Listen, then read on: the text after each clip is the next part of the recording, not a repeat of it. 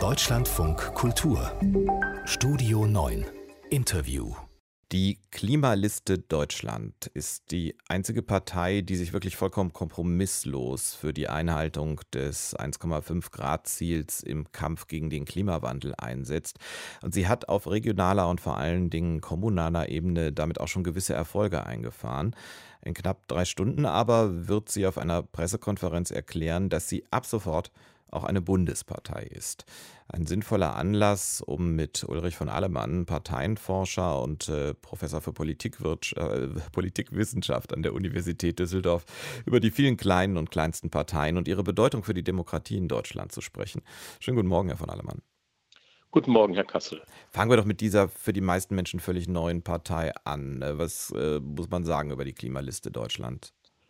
Die Klimaliste Deutschland hat praktisch nur ein Thema, das ist das Klima und da noch konkreter, nämlich, dass sich Deutschland unbedingt an die 1,5 ähm, Grad ähm, äh, Erwärmung hält, die nicht überschritten werden darf nach den Pariser äh, Klimakonferenzen.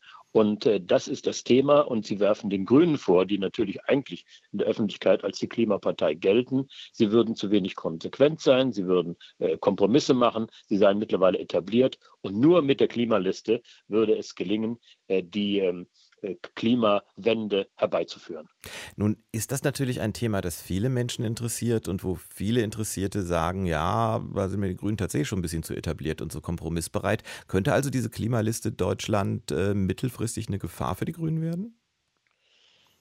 Das glaube ich eher nicht. Sie wäre sicherlich ärgerlich, aber keine ernsthafte Bedrohung. Ärgerlich, denn selbst ein, zwei Prozent können eine äh, Koalitionsmehrheit äh, kosten. Insofern ist es schon ein kleines Problem für die Grünen. Aber dass die Klimaliste wirklich eine bedeutsame Partei über 5 Prozent, 10 Prozent dazu anwachsen könnte, das halte ich eher für unwahrscheinlich. Dazu sind auch zu viele Hunderte von Klein- und Kleinstparteien in der Geschichte der Bundesrepublik bereits gescheitert. Es kommt ja gar nicht so selten vor, dass diese Kleinstparteien äh, nur ein Thema haben oder zumindest nur einen Themenbereich, auch aktuell. Also wenn ich mir die Liste für die Bundestagswahl mal angucke, da gibt es die Tierschutzpartei, die Veganerpartei, die Partei für Gesundheitsforschung und noch so manches mehr. Ist das auch sinnvoll, wenn man als Partei vielleicht auch erst anfängt, wobei die nicht alle Anfänger sind, die ich da genannt habe? Oder ist das oft auch einer der Gründe, warum solche Parteien dann so klein bleiben?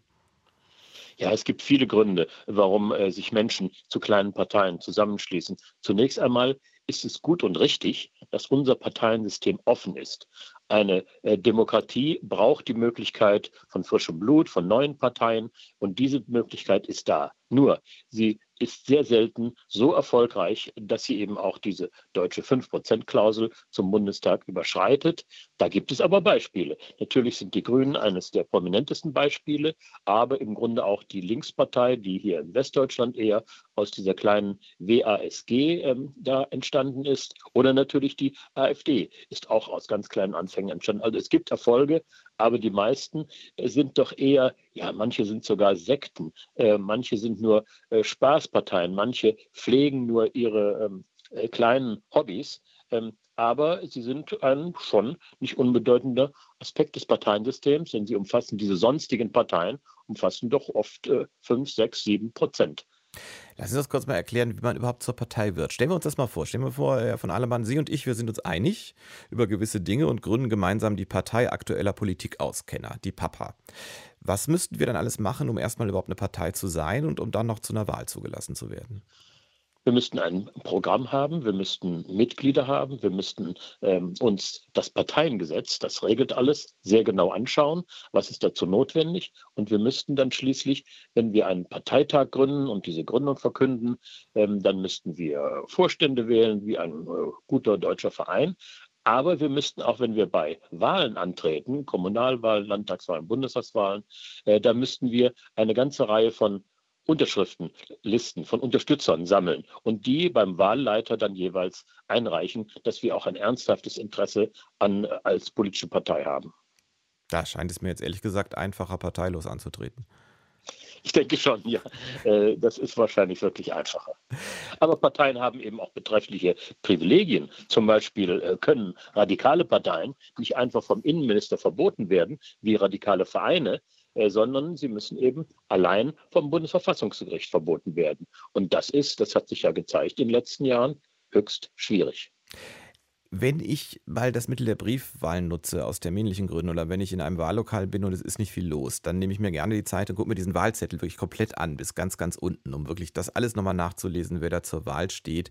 Und ich bin ganz ehrlich, schon aufgrund der Namen, manchmal grinse ich dann so ein bisschen. Aber es gibt ja auch dieses Argument, das oft von Politikern der großen Parteien kommt, wer einer Partei, bei der es so gut wie sicher ist, dass sie unter der 5%-Hürde bleibt, wer einer solchen Partei die Stimme gibt, der muss eigentlich gar nicht erst zur Wahl gehen. Das ist Quatsch. Kann man das so einfach sagen? Sagen? Nein, da eben die Neugründung von Parteien ein Privileg einer Demokratie ist, ist es wichtig, äh, dass, es, dass die Bürger auch eine Art Ventil haben äh, für neue Ideen, manchmal auch für verrückte Ideen, für einseitige Ideen, für enge Ideen. Aber trotzdem äh, gibt es da ein, ein Ventil, um sich zu artikulieren. Es werden neue Themen auf die politische Agenda gesetzt. Zum Beispiel haben die Piraten die Digitalisierung vorangetrieben. Jetzt die Klimaliste wird äh, weiterhin äh, die, das 1,5 Prozent Ziel ähm, äh, thematisieren. Also sie beleben durchaus den, den Wettbewerb insgesamt der Parteien. Und ähm, alle Parteien äh, sollten schon aufpassen und vorsichtig sein, dass sie nicht ähm, solche, auch wenn nur kleine Konkurrenz ähm, zu, ihr zu leicht machen. Äh, denn äh, jedes ein, zwei Prozent äh, kann für eine Partei bedeutsam sein, was sie verlieren könnten. Aber kann nicht eine große Partei, die ja ganz viele Interessen immer in sich vereinen muss, kann die nicht manchmal auch froh sein, dass so gewisse radikalere Interessen dann, ich würde mal sagen, ausgelagert sind? Das ist völlig richtig. Das hat es auch immer schon gegeben, dass ähm, große Parteien sagen, als die Grünen sich zum Beispiel bildeten, da haben im Ruhrgebiet viele gestandene SPD-Leute gesagt, ach, lass diese Spinner lieber eine eigene Partei gründen, als dass die unsere Ortsvereine verrückt machen.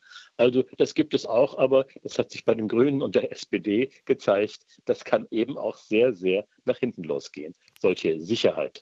Was ich jetzt vorschlage, wird auch nach hinten losgehen, weil es bei uns beiden biologisch schwierig wird. Aber wir können uns ja in 50 Jahren nochmal über die Klimaliste Deutschland unterhalten. können wir nicht, aber wäre spannend, was bis dahin draus geworden ist. Ulrich von Allemann war das Parteienforscher über diese neue Klimaliste, die ab heute auch Bundespartei sein will und überhaupt über die Rolle von kleinen und kleinsten Parteien in der Demokratie. Herr von Allemann, ich danke Ihnen sehr für das Gespräch. Ich danke auch.